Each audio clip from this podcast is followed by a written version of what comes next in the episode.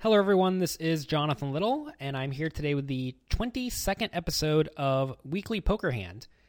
And today I'm going to be going over a hand that I recently played in Los Angeles in a ten twenty No Limit Hold'em cash game.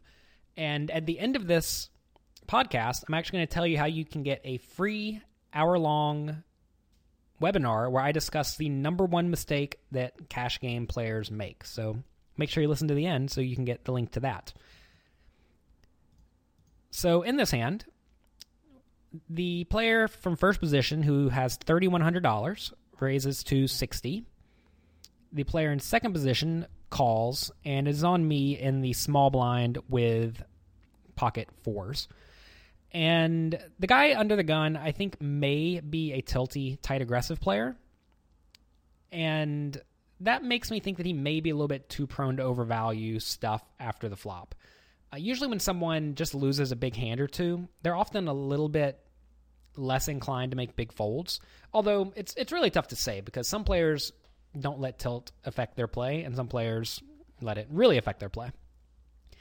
The player in second position who has six thousand dollars, he has me covered, I only have five thousand dollars, is a splashy guy who plays a lot of hands in various ways. So with pocket fours in the small blind, I think calling is the only play that makes a whole lot of sense.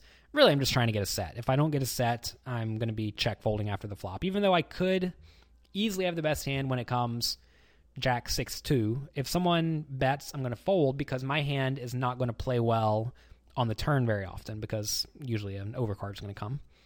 So I call, and I am purely set mining out of position with pocket fours. Flop comes ace two two, and I'm in check fold mode, and it checks around, so that's fortunate. The turn is the beautiful four of diamonds, putting two diamonds on the board. So at this point, with a full house, effectively the nuts, I can either bet or I can check. This is one of those rare scenarios where I am a big fan of check raising because it looks rather fishy. A lot of players would assume, well, so you have to think, what does what do my opponents think I'm going to think they have if they bet? If they bet, they probably don't have an ace because they probably would have bet the ace on the flop. So if I check raise the turn, especially if I check raise it big, it's going to look a lot like I have some sort of a bluff or a semi-bluff with something like, whatever, some some diamond hand, king, king seven of diamonds or something. So I think this is a really good spot to go for a big check raise. I think you may level a tilty player into calling with something like pocket kings or maybe ace five that he decided to play in this manner. Uh, I, I don't think it's very likely either of the players have a two. I think if that, someone had a two, they should certainly bet the flop because it's really easy for someone else to have an ace. So I'm going for the check raise. I, I don't. Ex- you have to realize that if someone does not bet, that means that no one has anything anyways, so you're not going to get much action. If someone bets, though, it gives you the opportunity to win a gigantic pot. And if I lead into my opponents, I'm not going to win a gigantic pot anyways because I'm just going to bet one hundred thirty on the turn and then three hundred on the river, and that's not that big of a success. Whereas if I check, someone bets, and I check raise fairly large, now all of a sudden I'm playing a gigantic pot. So this is a spot where I recognize I'm either going to win nothing, very little, or a lot, and I'm Giving, I'm doing, I'd rather do that in exchange for winning a medium amount a little bit more often. So I'm going to go for the check raise.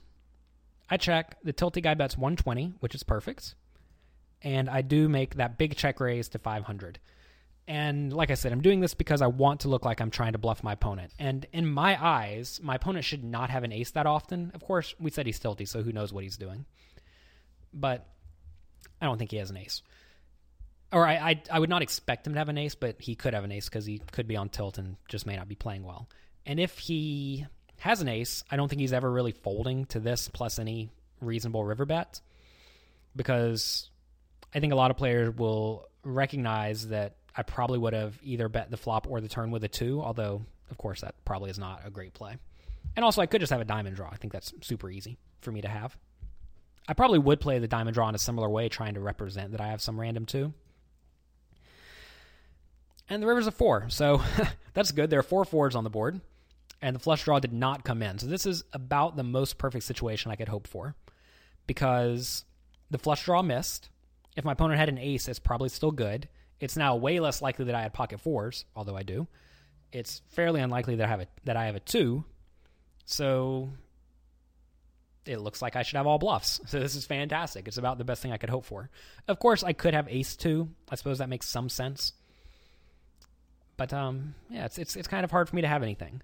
It's always great when you have the nuts, and it's hard, very, very difficult for you to have anything good at all. So given that I should not have anything, how much should I bet? And I think the answer is humongous. That may be sound abnormal to most players, because usually whenever you have quads, it's really hard for your opponent to have anything. But in this scenario, I think my opponent could conceivably have an ace, and I think he may call a very big bet with an ace. He also could just have something like pocket kings and decide to hero call me because he may be on tilt. So all that stuff combined makes me think this is a fantastic spot to go for a big bet. And when I mean big, I mean twenty-five hundred dollars into the twelve hundred dollars pot. I think that's going to look super bluffy, and I think we're going to get called by an ace or better most of the time. So I do bet twenty-three hundred dollars. So my opponent only had twenty-five hundred dollars behind, and this was probably some sort of a leveling thing. You know, I'm leaving him enough money to get his cab ride home, that kind of thing. Um, I, I I found that a lot of people do not like calling all-ins for whatever reason, but they're much more inclined to call slightly less than all-in. And that's sort of a read I make based on my opponent. If I think he's a more recreational player, I think more recreational players are much more inclined to call less than all-in bets that are still big, but professionals are more inclined to just call any big bet. They view most of the big bets as relatively similar. So obviously I'd rather get that extra two hundred forty dollars by shoving, but if I can make my opponent almost, if I can almost guarantee my opponent calls by betting slightly less than all in, I'm more than happy to do that. I mean, basically I'm giving up two hundred forty dollars to maybe increase my, or decrease my fold equity a pretty big amount. Uh, by the same note, if I was bluffing, I probably would have went all in. But of course my opponent doesn't know that, and now I'm going to have to change my game because now all of you know that. um, so anyways, I bet twenty-three hundred dollars, and my opponent thought forever, and then he called. And, of course, I won because I had the nuts. And after the hand, he was sort of beating himself up. Like, oh, man, what a terrible call. What a terrible call. And that kind of made me think that he did not have an ace. Obviously, I don't know what he had. But I think he probably had something like kings or queens or jacks or something like that, and decided just to find a hero call because he was on tilt and because he didn't think I had anything.